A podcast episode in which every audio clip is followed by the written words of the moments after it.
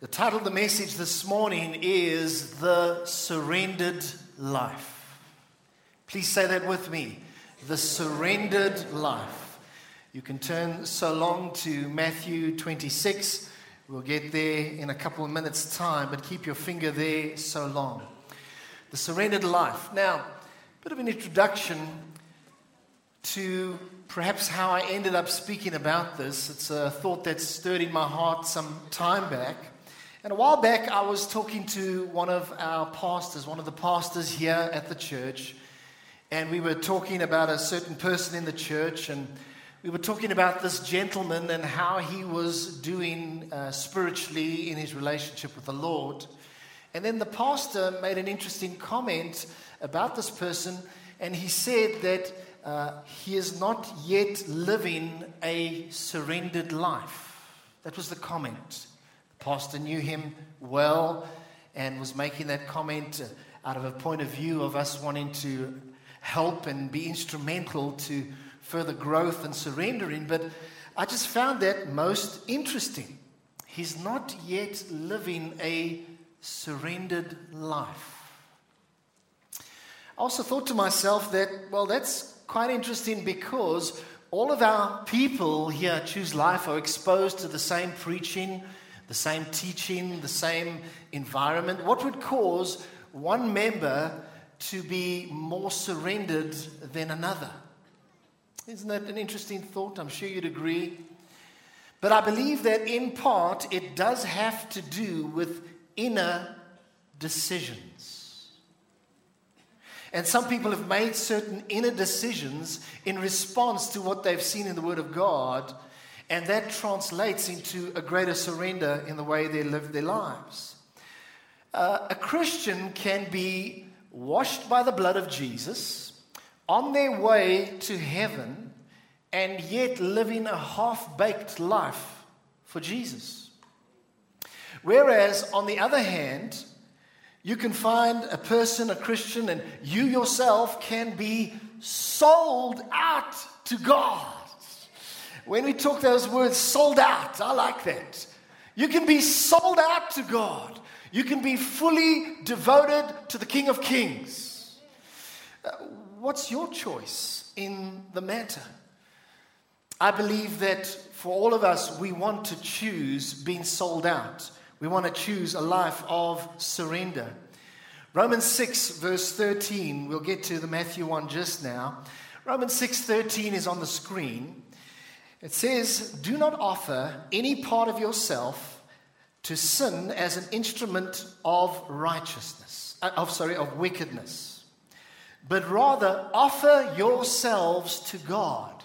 Now, doesn't that sound like surrender? Offer yourselves to God as those who have been brought from death to life, and offer every part of yourself have you ever seen that little phrase in Scripture before?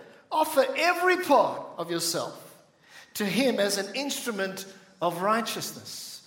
Sometimes I believe that we want to keep certain parts back. Okay, God, you can have this area, this area, this area, and this area, but I have this secret area. I'm not going to give it to you. That's not how it works. You see, God is either Lord of all or not Lord at all. If your life is a plot of land and you want to surrender it over to God, you can't say, well, those 10 square meters in the middle of the plot of land, I'm going to keep that. No, no, no. That's not a surrendered life. And we have to want to give every part of ourselves to God. And that phrase stands out for me. Offer every part of yourself. Please say that with me. Offer every part of yourself. That reminds me of a hymn that has been popular in church over hundreds of years. It's the hymn called I Surrender All. All to Jesus, I surrender, I surrender all. Take note, it doesn't say, I surrender a little bit. it says, I surrender all.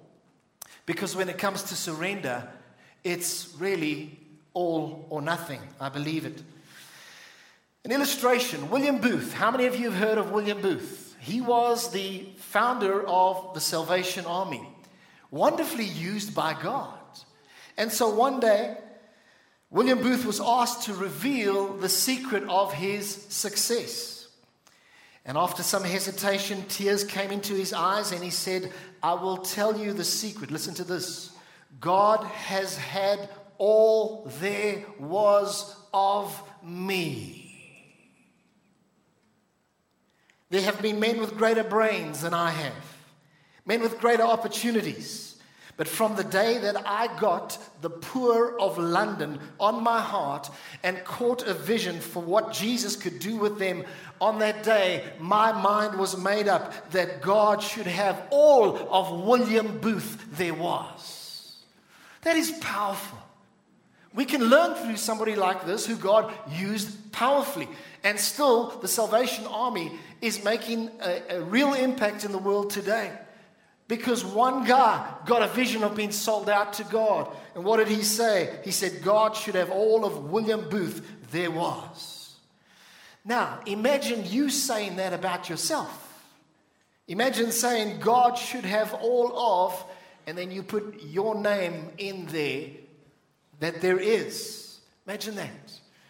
God should have all of John Roebert that there is. God should have all of Judah Machaswa that there is. God should have all of Trevor Brink that there is. God should have all of Bruce Taylor that there is.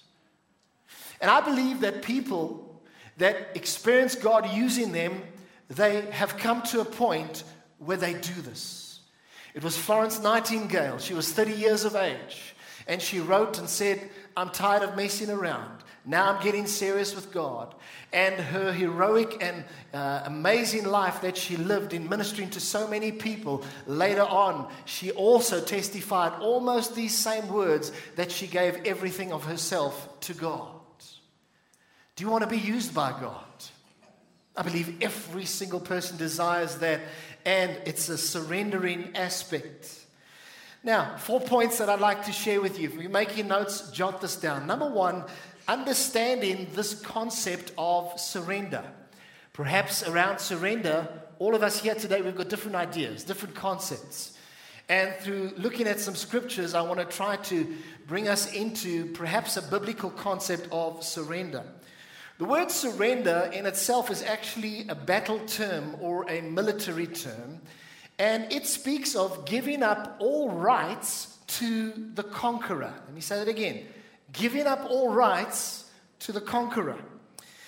It also suggests some of the following to submit to authority, to abandon yourself completely, and to hand over control. Let's say that you are part of an army, you're part of a military force, and here you go out to battle and you come up against an opposition force. You are a stronger force, and as your army that you part of, you manage to defeat this opposition force, and then they lay down their weapons. What is that? That is surrender. And then you, as the stronger army, you take over, you take control from that point in time. Now, living a surrendered life to God is perhaps in some ways similar to that. Listen carefully. God has a plan for your life. And He is wanting each of us to put aside our own plans. And He is wanting us to pursue His plan. And when you're putting aside your own plan, pursuing His plan, you are actually living a life of surrender where you're saying, God, okay, I believe that your ways are, are higher than my ways, and your thoughts and your wisdom is so incredibly great. I'm going to go with your plan, the plan from heaven. And in so doing, you are living a life of surrender. Let me ask you this question What's more important to you, your own ideas about your life or God's ideas? Frederick Marsh, an author and theologian, he literally devoted his whole life to studying the Word of God. And it was him that coined this powerful phrase the will of God, nothing more, nothing less, nothing else. I can remember as a little chap hearing my dad speak that same statement from the pulpit. And even as a little kid, 11 years of age, I still thought to myself, wow, you know, that speaks to me. I, I like that.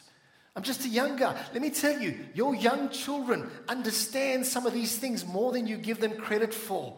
Because deep within, their spirit is fully developed, even though their bodies aren't fully developed, and they are responsive to the drawing of God. And I believe that we should say the same thing the will of God, nothing more, nothing less, nothing else in my life. That is just the way it is going to be. Now, if you are perhaps tempted to think that your plan is better for your life, well, then let this verse speak to you. Proverbs 14, verse 12. It says, There is a way that seems right to a man. Isn't that so true? So many people are seeking a way they think it's right. It makes sense to them.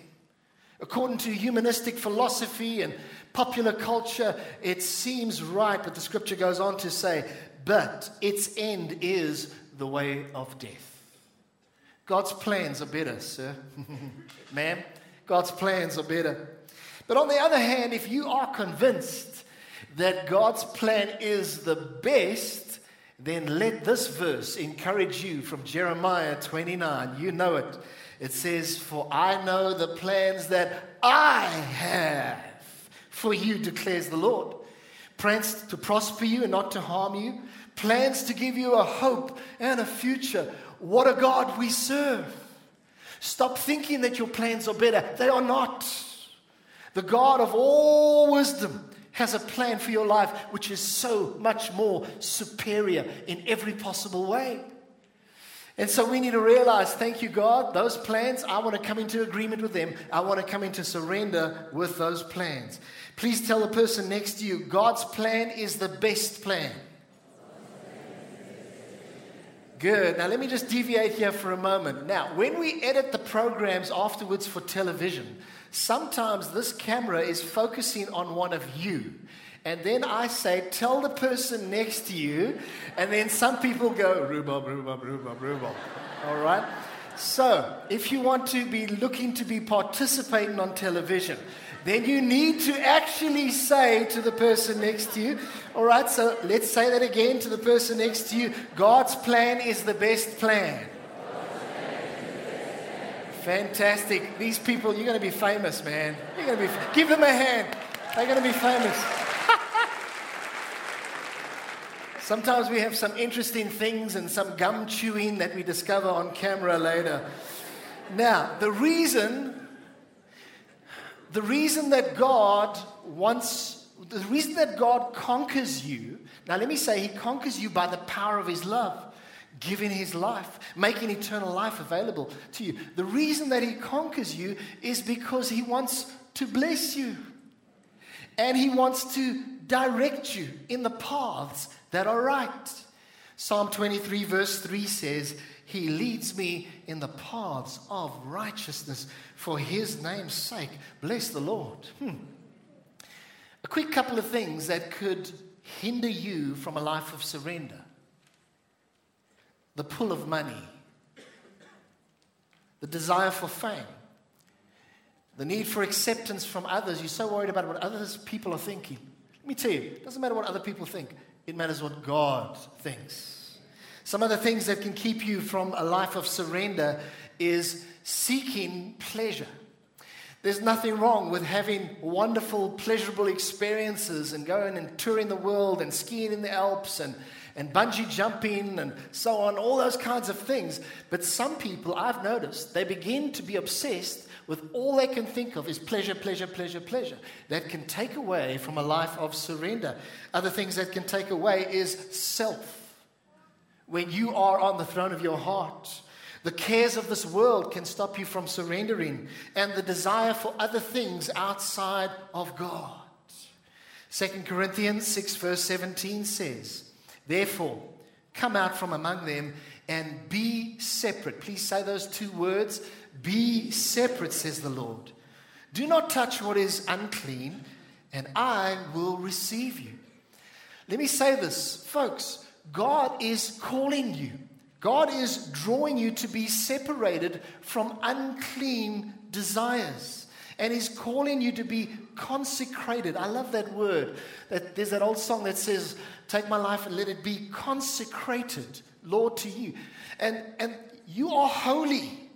You are not your own. You're bought with a price. I'm bought with a price. I do not belong to myself. Therefore, glorify God in your bodies, which are His.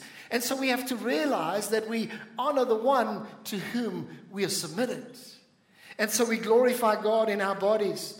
And God calls us to grow in that desire of consecration. So surrendering is all about choosing, and rather choosing the will of the Father, the wonderful will of the Father, instead of your and my own selfish desires. Point number two Jesus' example in sorry, Jesus' example of surrender in the Garden of Gethsemane. The Garden of Gethsemane, you've heard about it. There's that place in Jerusalem. Now, what do we know about the Garden of Gethsemane? Well, one of the things we know is that Jesus actually went there quite a number of times. He went there to pray with his disciples. Just interesting that sometimes maybe you and I, we find a place and we always just pray in a certain place. But it can also be lovely to get outside, get into a garden and, and be in nature or take a walk around the block and you enjoying the trees and the birds and you're talking and you're praying to God. And so here Jesus is in the beautiful setting of a garden. He's busy praying. Gethsemane, that word Gethsemane literally means oil press. It's referring to the olive trees that are still there today, which were used to extract olive oil. Now, Pastor Philip, one of our shepherding pastors, he just got back a few days ago from a tour of the Holy Land, and he was in the Garden of Gethsemane. And there are still some of those original trees. He guesstimated maybe eight or ten of these real old trees that were there when Jesus was praying there and there's still an olive grove next door. Maybe that's something more recent, I don't know. But in terms of extracting the oil from the olive, I'll never forget a statement by Carol Arnott, who was used mightily of God in the Toronto blessing. She said, When the oil is crushed, sorry, when the olive is crushed, the anointing is released. Isn't that something? And so Jesus was experiencing a deep crushing in that garden. Now, on a particular night, Jesus is praying in the Garden of Gethsemane. And this is also the night on which he was betrayed. Judas came and gave him a kiss and betrayed him. But this night, when he was praying, was the very night before he would be crucified the next day. Can you imagine what must have been going on in Jesus' inner world? Can you imagine the agony, the torment? Because being God, he knew exactly what would unfold the next day. Being God, he knew that he would be brutally killed and crucified on the next day. And yet, he still surrendered. That should speak to us so loudly. We thank you, Jesus. Thank you, Lord, that you surrendered. Now, look at the scripture, Matthew 26 verse 36 to 46. Follow in your Bible, or if you don't have a Bible, on the screen. It says, Then Jesus came with them to a place called Gethsemane and said to his disciples, Sit here while I go and pray over there. And he took with him Peter and the two sons of Zebedee, that's James and John. And he began to be sorrowful and deeply distressed. Then he said to them, Notice these words. Maybe you've never noticed Jesus actually said words like this my soul is exceedingly sorrowful, even to death. Stay here and watch with me. He went a little further and fell on his face. Notice the position of humility as he's praying to the Father and prayed, saying, Now, this is it. Oh, my Father, if it is possible, let this cup pass from me. There's the wrestle. There's the wrestle to surrender and immediately the right decision. Nevertheless, not as I will, but as you will. Then he came to the disciples and found them sleeping and said to Peter, What? Could you not watch with me one hour? On to the next slide, verse 41. Watch and pray lest you enter into temptation. The spirit indeed is willing, but the flesh is weak. Again, a second time. Now, Jesus goes to pray a second time. He went away and prayed and said, Oh, oh my Father, if this cup cannot pass away from me unless I drink it, your will be done. And he came and found them asleep again, for their eyes were heavy. So he left them and went away again and prayed the third time, saying the same words. This is interesting. and then he came to his disciples and said to them, Are you still sleeping and resting? Behold, the hour is at hand, and the Son of Man is being betrayed into the hands of sinners. Rise, let us be going. See, my betrayer is at hand. Now, I would submit to you that this is one of the most powerful stories in Scripture. Here, the Son, Jesus Christ, is having to submit to the will of the Father, and it's something which is just unthinkable. But yet, it was the plan of the Father, and Jesus chose submission. And maybe you might be here today and you're facing something of agony.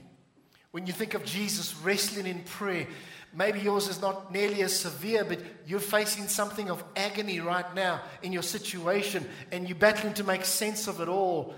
And maybe I could just encourage you to pray this prayer Lord, let your will be done. Lord, whatever your will is, I know it's best let your will be done. So, three times Jesus asked the Father to remove the cup, but nevertheless, each time he chose submission, he chose submission, he chose submission. And there'll be many times in your life where you might be before the Lord and you will have to come to the place and say, okay, God, like Jesus did, I choose submission as well. And let me say that these events that took place in Gethsemane, they have reverberated down right through history. They are ex- still affecting the very planet today. And all because of what Jesus has done, we have access to the Father. People, can you realize this? Because He surrendered on that night, we have access to the Father. Come on, give the Lord a hand of praise. Because our Savior surrendered, you and I now have eternal life. So, what can we learn from this? That we, we can learn to surrender as Jesus did. Can I hear an amen? amen? Point number three surrendering is a process. Please say that out aloud with me. Surrendering is a process. Thanks to the pastors for helping me create this point as we were brainstorming this during the week. Now, don't put yourself under pressure to feel that you have to reach total and complete surrender from day one. This is indeed a process. It does take some time. The scripture in Philippians 1, verse 6 is on your screen, and it says, Being confident of this very thing, that he who has begun a good work in you will complete it unto the day of Jesus Christ. Notice the work begun and notice the work complete. In other words, if there's a starting point and there's a completing point, the middle part is called the process. The process of surrender, the process of becoming more like Jesus. And I want to say to you that all you and I have to do, and this is liberate, listen, all you and I have to do is allow God to have his way. And in line with this, I love the story of the potter and the clay. And the clay is on the potter's wheel, and God, the potter, is busy shaping. And the clay does not have to shape itself.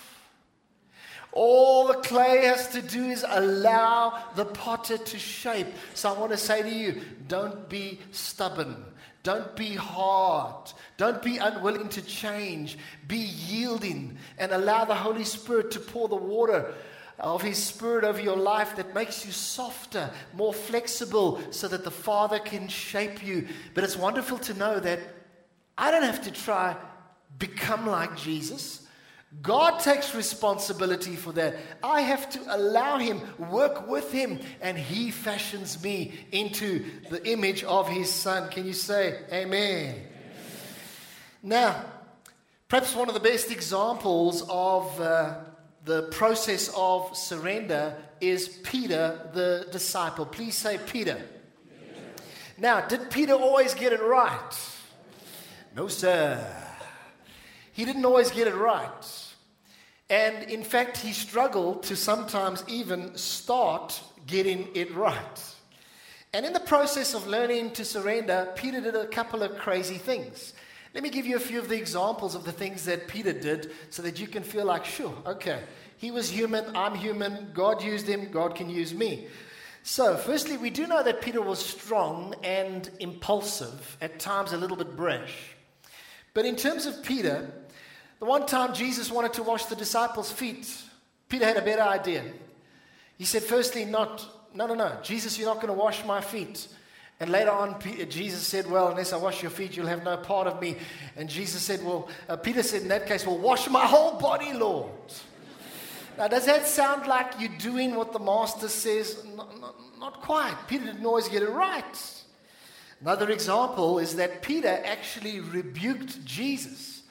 Jesus was saying, I'm going to go suffer and die in Jerusalem.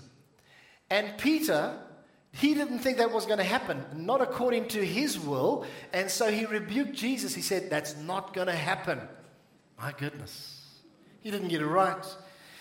Peter also uh, strongly opposed Jesus when Jesus predicted the denial uh, that Peter would do three times denying Jesus. What happened? Peter said, That's never, ever going to happen. Another example of where Peter didn't really surrender here, they want him to arrest Jesus and take him into custody. Peter grabs out the sword, he chops off the ear of the high priest's servant. Now, that wasn't really part of the script. So, you don't have to be perfect to be used by God, but I believe that Peter was surrendering to the process. I really find this encouraging that Jesus was patient with Peter. Jesus knew that Peter is not going to learn it all at once. And here's the wonderful thing, folks Jesus is patient with you too. Ah. Tell the person next to you, He is patient with you too.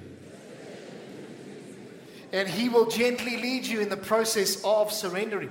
But later on in Peter's life, we begin to see some fruits and some indications that now Peter must have been learning to surrender more effectively. Because on the day of Pentecost, even though a little while before he had denied the Savior three times, on the day of Pentecost, who was it that stood up to preach to the multitude? It was Peter. And he got up and with great boldness preached, and thousands were saved. The lives of surrender had begun to happen. Peter also became one of the most prominent leaders in the early church. Peter did some amazing healings, the scripture tells us. He also preached boldly before the Sanhedrin, so much so that they were gobsmacked by his boldness because his life had begun to change. They could see that he had been with Jesus. And Peter even wrote some letters, epistles that became scripture. And so I'd like to submit to you that even though Peter was struggling with the surrender process, he just faithfully allowed God, he allowed God. Jesus was patient with him, and God brought about a greater surrendering in his life. And so, what? You know what? There's good news for you, and there's good news for me. Jesus is patient with us in the process. So, through all Peter's ups and downs, Jesus loved Peter. He just loved him and faithfully guided him. And the Lord will do the same for you. Can I hear an amen? amen? The last point, which is a brief one. As we surrender to God's will, we enjoy deep satisfaction. Please say that aloud with me. As we surrender to God's will, we enjoy deep satisfaction. Think about yourself. in your life at this point in time, do you have satisfaction? Now, when you, I'm talking about satisfaction, it doesn't mean that everything is just going, oh, you know, so wonderful, row, row, row the boat gently down the stream. There can be difficulties and tough times, but inside you know that you are satisfied. How are you doing in terms of satisfaction?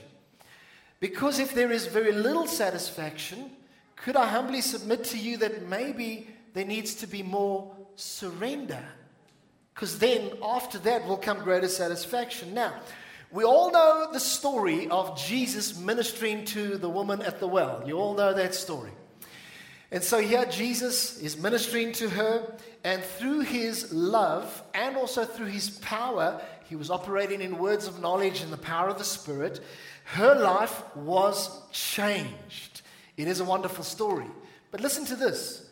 Besides for the wonderful change in her life, there's something else in the story that also stands out to me. And it is this the deep satisfaction that our Savior experienced through doing the will of the Father. As he was ministering to this lady, he was only doing what he saw the Father do, and it was so deeply fulfilling. And that is so wonderful because the disciples, they had gone to buy food in a nearby city and they brought the back, back the food to Jesus so that they could all enjoy it together. But as they were eating, they noticed that Jesus wasn't eating. And they thought, well, this is a little strange. Jesus seemed to be a little bit, his mind was elsewhere, and they, they kind of nudged him and said, Jesus, eat. And then he said, he said, I have food to eat that you know nothing of. He was talking about some kind of a spiritual food. Let's pick up this last verse, uh, John 4, verse 32 and 30, uh, 32 and 34. But he, that's Jesus, said to them, I have food to eat of which you do not know. Maybe the disciples are where's he got little satchel, the secret stash, or something like that? In verse 34, he clarifies Jesus said to them, My food is to do the will of him who sent me and to finish his work. Can you see that Jesus was saying that this nourishes on the inside when you do the will of the Father? That's why, as we surrender to God's will, we enjoy deep satisfaction. There's nothing like doing what God has called you to do. It's so deeply fulfilling. And so it's, to me, it's wonderful that here Jesus says that there's food that is far greater. It's food that satisfies the soul. You know, food is something that makes us feel nourished, isn't it? You have a good meal and you feel nourished, you feel satisfied, you have a great meal, you even feel happy, all right? How many of you uh, really enjoy food? okay, everybody enjoys food. Now, do you have a favorite meal? A favorite meal. Now, let me tell you my favorite meal. And would you like to hear what my favorite meal is? Okay, I'll tell you it as long as you don't let your taste buds go chick, chick, chick, chick, chick. All right. My favorite meal, well, one of them, I've got a couple, but one of them is roast leg of lamb. Can you smell it in the oven? All right. Roast leg of lamb, roast potatoes, and also some gravy and so on. And we've got to throw a couple of veggies in there, I guess, and so on. By the way, is there anybody that wants to invite us to their house for a roast leg of lamb today? Fantastic. Jy kan nie kook nie, broer. now, when you've had a meal like this, you feel happy, don't you? You feel satisfied. And in the same way, listen to this doing God's will satisfies the soul. I want to end off reminding you about William Booth. They said to him, What is the secret of your success? How is it that you've had such an impact? And he said, as tears came into his eyes, he said, I will tell you the secret. God has had all there was of me. There have been men with greater brains, there have been men with greater opportunities. But from the day that I got the poor of London on my heart and a vision of what God could do through them, on that day, I made up my mind that God should have all of William Booth there was. And I want to end off with those words that God should have all of you and me that there is for the glorious, and I mean it, the glorious life of surrender. Would you stand, please? Folks, I really want to encourage you. We're going to pray now. But please don't just be a hearer of the word, be a doer. Father, I believe that the seed of your word that has been sown today has fallen on fertile soil that will produce a great harvest for your kingdom. Who knows, Lord, there might be some William Booths that are raised up today. There might be some many mighty women, mighty men of God that something has clicked in their spirit today and they've realized for the first time that Christ must have all of me. And so we say, Here we are, Lord, with arms open wide before you, saying, Take our lives and let them be consecrated, Lord, to thee. And I thank you, Lord, that there is nothing as fulfilling as the Christ life, as the surrendered life. Use us, Lord. In Jesus' name. And all God's people said, Amen. Amen. Let's give the Lord a hand of praise. Why don't you just say hallelujah? Amen. God bless you.